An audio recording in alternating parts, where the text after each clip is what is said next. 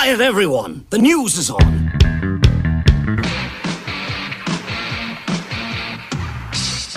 On Friday, Dolly Parton released another song from her upcoming Rockstar album, and we have a clip.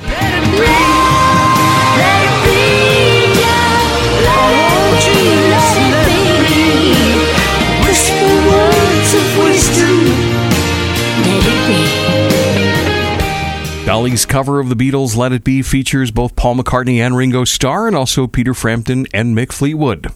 Speaking of new stuff, Scott Stapp of Creed has new stuff on the way. His new solo single is called Higher Power. Andie MacDowell's daughter married a music producer Friday in Long Beach Island, New Jersey. But the real attraction at the wedding, why, that was Taylor Swift. Tay Tay was there as a guest. A mob actually showed up outside the venue to get a glimpse of her. Police had to come in and provide crowd control. Britney Spears is assuring fans she's, quote, actually doing pretty damn good in spite of the impending divorce. Uh, she's also back to posting topless videos and sexy dance clips.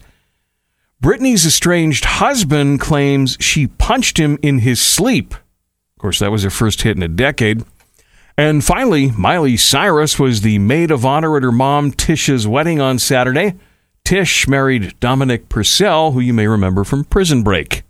And that's your music news.